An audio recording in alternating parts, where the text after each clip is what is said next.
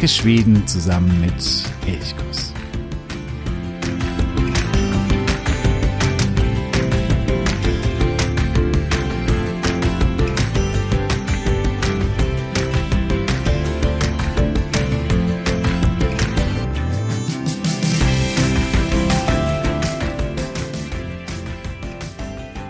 Hey und herzlich willkommen zu einer weiteren Folge bei Elchkuss. Wir haben in den letzten zwei Folgen uns auf den Weg gemacht, zusammen mit Nils Holgersson Schweden zu entdecken. Wir sind in Skåne, im südlichsten Teil Schwedens, losgeflogen mit den Wildgänsen, mit Nils Holgersson. Waren dann letzte Woche oder in der letzten Episode in Blekinge. Und heute geht es weiter. Heute werden wir die erste der beiden großen schwedischen Inseln erkunden. Und das ist Öland. Mein Name ist Jo und ich freue mich, dass du heute wieder dabei bist. Eigentlich fliegen die Wildgänse nie über Öland Richtung Norden, Richtung Lappland.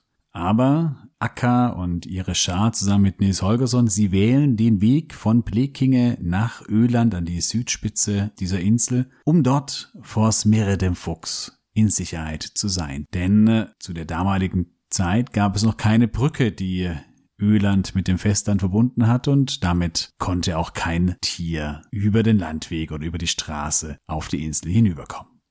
Und sie kommen an an die Südspitze Ölands und sind ganz fasziniert von dieser Welt, von dieser Welt, die sie nicht kennen und die irgendwie so anders ist als vieles, was man sonst in Schweden kennt. Und das ist, glaube ich, genau das, was Öland ausmacht. Öland ist, ich würde mal nicht sagen, dass es irgendwie spektakulär ist. Das ist es nicht. Es ist vielleicht weniger spektakulär wie zum Beispiel Gottland, die größte schwedische Insel. Und dennoch ist Öland anders als das restliche Schweden. Es gibt teilweise steppenartige Gebiete, dann wieder unglaublich fruchtbare Regionen. Es gibt natürlich wahnsinnig viel Küstenlinie, über 500 Kilometer Küste nur auf dieser Insel es ist alles ganz beschaulich, äh, teilweise unglaublich verschlafen. Gleichzeitig im Sommer, da tummeln sich die Leute teilweise in den Orten an den Stränden. Es ist teilweise wirklich wahnsinnig viel los. Und das ist, was ich immer faszinierend finde, Öland ist irgendwie einerseits rau und gleichzeitig total lieblich.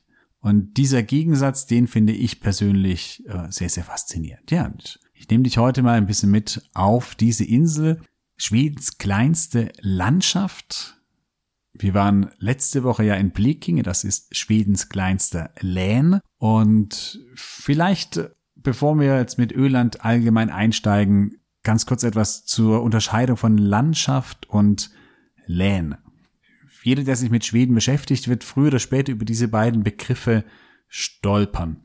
Oftmals sind sie Synonyme, zum Beispiel Skåne oder auch Blekinge. Das sind Landschaften und auch Lands.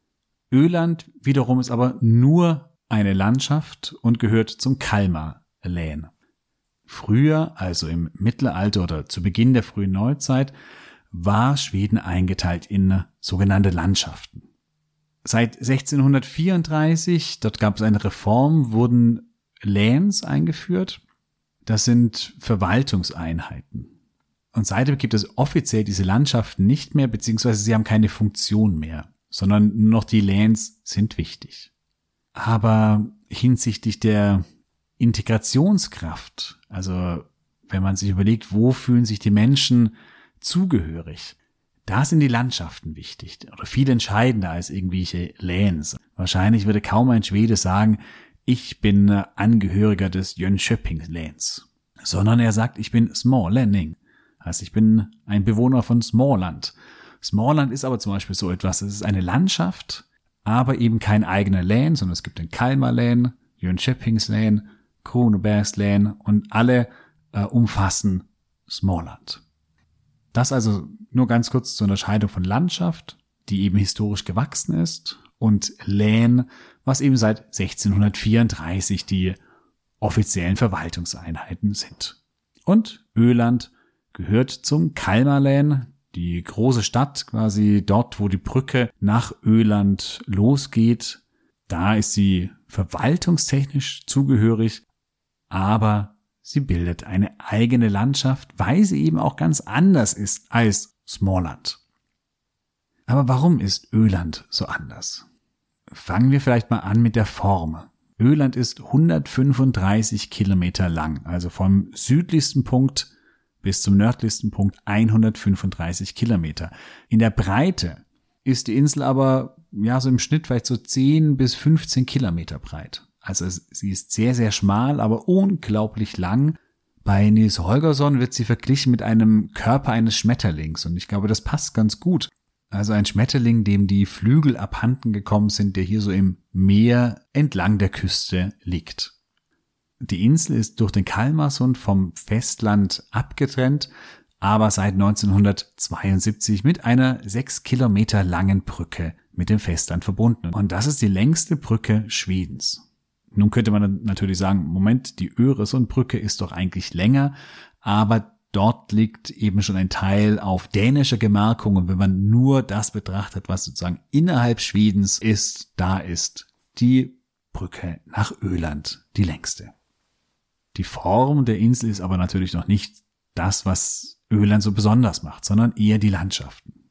Fangen wir mal vielleicht im Süden an, dort, wo Nils Holgersson und die Wildgänse auch landen. Ganz im Süden steht ein Leuchtturm, Longejan, Schwedens höchster und größter Leuchtturm und eines der großen Sehenswürdigkeiten auf Öland. Dieser Ort ist auf jeden Fall ein, ein Besuch wert, ganz im Süden. Aber nicht nur der Ort, also der Leuchtturm an sich, sondern prinzipiell die gesamte Südspitze ist sehr, sehr empfehlenswert.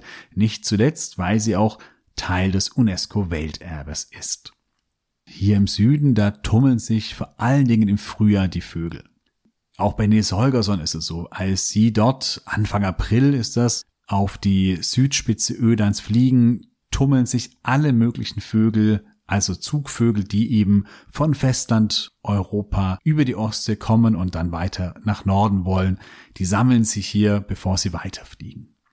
Und das ist nicht nur bei Nils Holgersson so, sondern das ist bis heute so. Und direkt auch bei Longejan, also bei diesem Leuchtturm, gibt es auch eine Vogelbeobachtungsstation und ja, im Prinzip dieser Ort hier oder die Strände an der Südspitze Ölands sind ein Paradies für Vogelbeobachter, Vogelfotografen, die sich damit beschäftigen oder die sich davon faszinieren lassen. Früher wurden hier an der Südspitze auf dem Ottenbü Kungsgård auch äh, Pferde gezüchtet. Es war teilweise auch ein königlicher Park, da komme ich später noch dazu, aber ich möchte erstmal die Landschaften so ein bisschen uns angucken. Wenn man jetzt hier von Ottenbü, also diesem südlichsten Ort auf Öland ein bisschen nach Norden geht, im Inselinneren, dort kommt man in eine völlig faszinierende Welt, die Welt von Stura Alvorad. Das ist eine Gegend, man kann es schon fast steppenartig benennen. Ein sehr, sehr karges Gebiet, kaum agrarisch nutzbar. Nur wenige Bäume wachsen hier. Es ist äh, ganz trocken, ganz, ganz karg. Ein paar Schäfer sind hier vielleicht unterwegs, aber da wohnt niemand, da ist nichts. Eine sehr unwirtliche Region. Und die macht aber einen Großteil der südlichen Hälfte Ölands aus. Der Boden ist kalkhaltig, also ist ein richtig starker Kalkboden. Und dadurch ist es Orchideen möglich, besonders gut zu wachsen, weil sie auf Kalkboden eben besonders gut wachsen. Und das führt dazu, dass die Vegetation in dieser steppenartigen Region zwar insgesamt sehr, sehr karg ist, aber unglaublich viele Orchideen beispielsweise oder auch andere besondere Blumen blühen.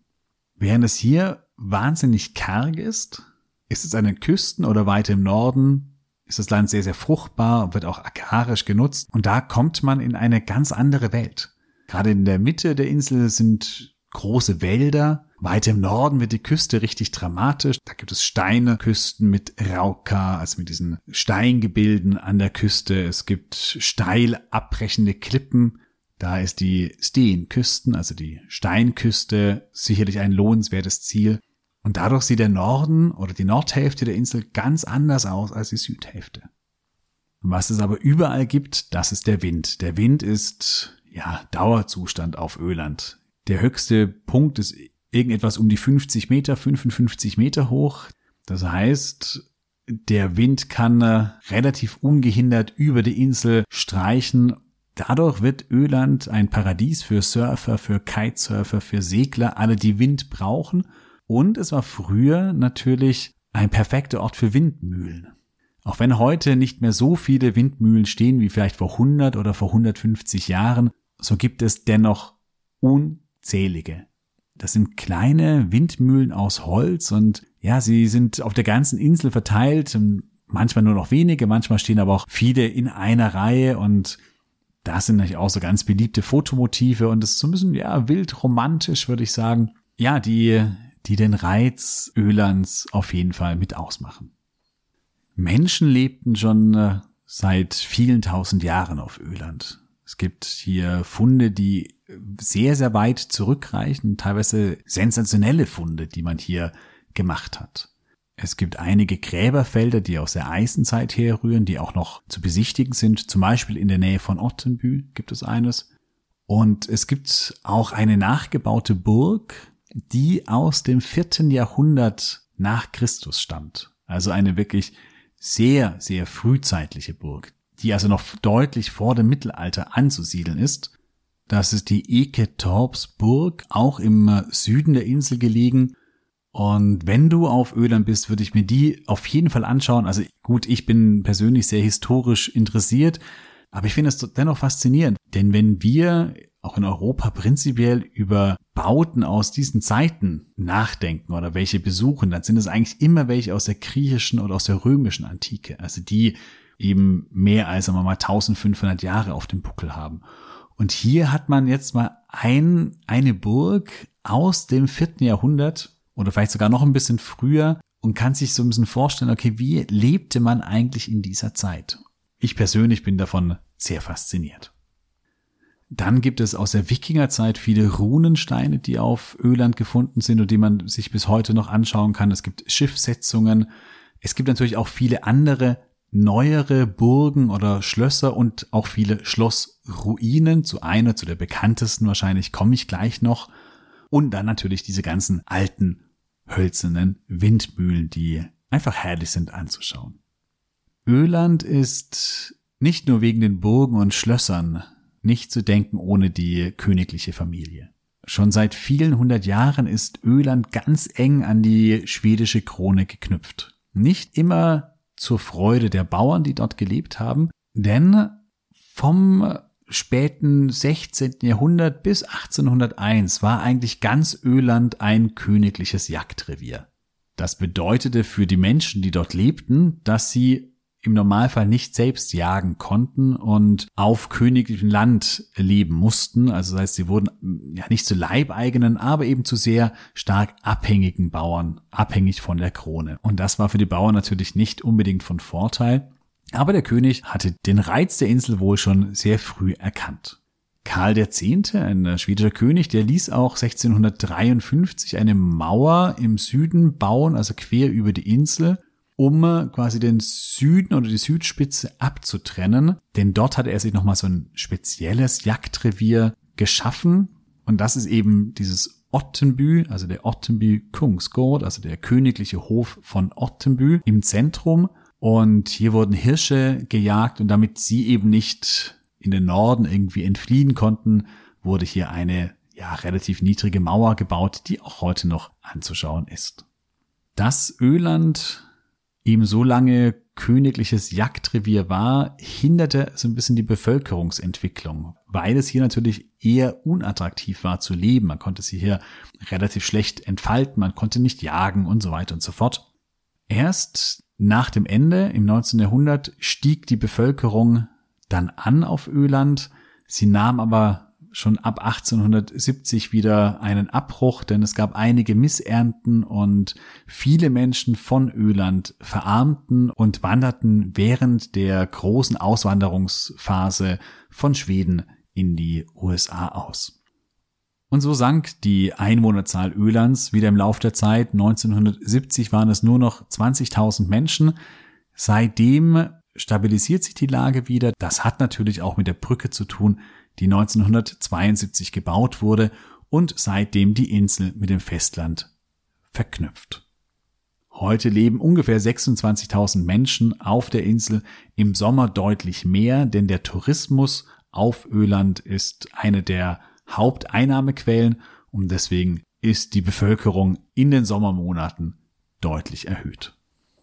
Die Touristen im Sommer kommen natürlich zur Südspitze Ölands, weil sie eben ja besonders ist, auch besonders schön, besonders faszinierend mit diesen unterschiedlichen Landschaften und weil sie natürlich auch UNESCO Welterbe ist. Das ist der eine Bereich, wo viele Touristen hinkommen. Das gleiche gilt aber auch für die Nordspitze, die anders ist, manchmal auch so ein bisschen uriges. Das sind ein paar sehr, sehr urgemütliche Dörfer an der Küste mit wunderschönen Cafés, wo man einfach sitzen kann, eine Fika-Pause machen kann und so das Leben genießen kann. Und dann konzentrieren sich natürlich viele Touristen auf den zentralen Ort Ölands Borgholm, etwas nördlich der Brücke gelegen, an der Westküste, also Richtung schwedisches Festland gelegen. Diese Stadt, die auch nicht sonderlich groß ist, ist prinzipiell sehr schön, also hat einen alten Stadtkern. Wichtiger als die Stadt an sich ist aber die Schlossruine, die Schlossruine Borgholm, und sie wird häufig auch als die schönste Schlossruine Schwedens bezeichnet. Und ich denke, da ist was dran. Das ist ein altes Schloss, ein barockes Schloss. Die Außenwände stehen noch fast komplett. Es fehlt eigentlich nur das Dach oder die Inneneinrichtung. Und dadurch hat diese Schlossruine so eine unglaubliche Aura, weil sie ja nicht wie andere Ruinen irgendwie zerfallen oder eingefallen, ruinös quasi aussieht, sondern sie sieht ja einfach schön aus. Und dieser Ort ist äh, ein ganz, ganz toller Ort. Es werden immer wieder auch Festivals, Konzerte dort gegeben. Und wenn du auf Öland bist, ist das sicherlich einer dieser Orte, an denen man eigentlich gewesen sein muss. Direkt neben der Schlossruine Borgholm, ungefähr zehn Minuten zu Fuß, liegt dann ein zweites Schloss, das mindestens genauso bekannt und bei Touristen oder bei auch den Schweden, die auf Öland sind, mindestens genauso beliebt ist. Das ist Suliden und das ist die Sommerresidenz der königlichen Familie. Ich sagte ja schon vorhin, Öland und die königliche Familie, das geht über viele Jahrhunderte Hand in Hand. Lange Zeit eben weil Öland ein königliches Jagdrevier war. Seit 1906 steht eben bei Borgholm Soliden, also diese königliche Sommerresidenz. Und gerade der aktuelle schwedische König liebt Öland. Das betont er immer wieder. Er ist jedes Jahr auf Öland und genießt dort seine Zeit. Auch Victoria oder die anderen Kinder der Königsfamilie sind sehr häufig dort anzutreffen. Sie schließen sich aber nicht ab, denn das Schloss ist von Mai bis September offen für jedermann oder jede Frau. Und auch hier kann man ja durch den Park wandeln. Man kann in einem sehr leckeren Café Kanelbüller oder Kuchen essen, Kaffee trinken und ja, es gibt auch viele andere Veranstaltungen, die hier rund um das Schloss stattfinden. Neben diesen Sehenswürdigkeiten, die ich jetzt so alle so ein bisschen vorgestellt habe, ist Öland aber eher eine Insel, wo man vielleicht nicht von einer Sehenswürdigkeit zur nächsten irgendwie hetzen sollte. Es gibt auch nicht so viele dieser ganz herausragenden Sehenswürdigkeiten, sondern ich würde eher sagen, dass man Öland so ein bisschen genießen muss in einem ganz ruhigen, langsamen Takt, denn das ist vielleicht auch typisch für eine Insel. Die Dinge laufen hier einfach anders, ein bisschen ruhiger, ein bisschen langsamer. Und das ist auch auf Öland so. Deswegen bietet sich Öland auch gut zum Radfahren an oder zum Wandern. Also es gibt den Ölandsläden, der eben sowohl für Radfahrer als auch für Wanderer sehr geeignet ist und der über die ganze Insel führt.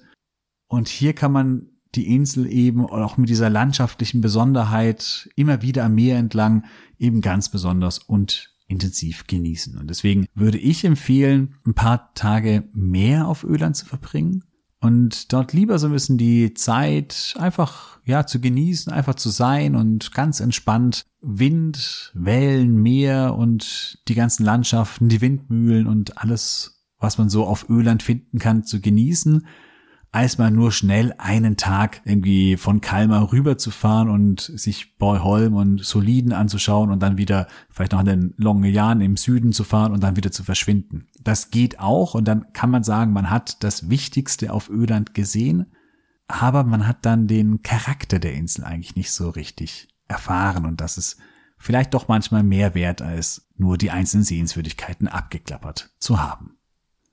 Wenn du nicht gerade ein Segler bist, dann wirst du die Insel auch wieder mit dem Auto höchstwahrscheinlich über die Brücke Richtung Kalmar verlassen. Nils Holger, sondern die Wildgänse, die wollen eigentlich von äh, der Nordspitze wieder Richtung Festland zurückfliegen, geraten dort aber in einen schlimmen Sturm, der sie hinaus auf das Meer treibt und das bringt die Gänse in große Lebensgefahr. Sie werden aber dann im letzten Moment gerettet, weil sie auf eine kleine Insel kommen und diese Insel, die gehört aber schon zu Gottland, der größten schwedischen Insel. Und da geht dann auch unsere Schwedenreise weiter, nicht in der nächsten Woche, da machen wir eine kurze kleine Pause. Ich schieb eine andere Thematik oder ein, etwas anderes ein, aber dann in der übernächsten Woche, da geht es weiter auf Gottland und da tauchen wir vor allen Dingen auch ins Mittelalter ab. Wenn das deine erste Folge war und du aber zu dem Beginn unserer Schwedenreise gehen möchtest, dann empfehle ich dir, dass du jetzt mit der Folge 15 anfängst oder weitermachst. Das ist die Folge zu Skone. Wenn du sagst, dich interessiert auch noch etwas mehr die Autorin hinter Nils Holgersson, also Selma Lagerlöf, dann kannst du zu Folge 14 springen. Ich hoffe, du hast schon Pläne für den Sommer. Ich hoffe, dass wir alle im Sommer wieder reisen können und die Restriktionen aufgehoben sind. Ich bin da guter Dinge, aber ja, ich war das ganze Jahr auch schon immer Optimist und wurde häufig enttäuscht. Jetzt habe ich aber irgendwie ein gutes Gefühl, diesmal nicht enttäuscht zu werden. Wenn du schon Pläne hast, wo es im Sommer in Schweden hingehen soll, dann äh, schreib gerne eine Nachricht an elchkurs.elchkurs.de Lass es mich wissen und dann freuen wir uns gemeinsam. In diesem Sinne, ha so bra, wie Hirsch.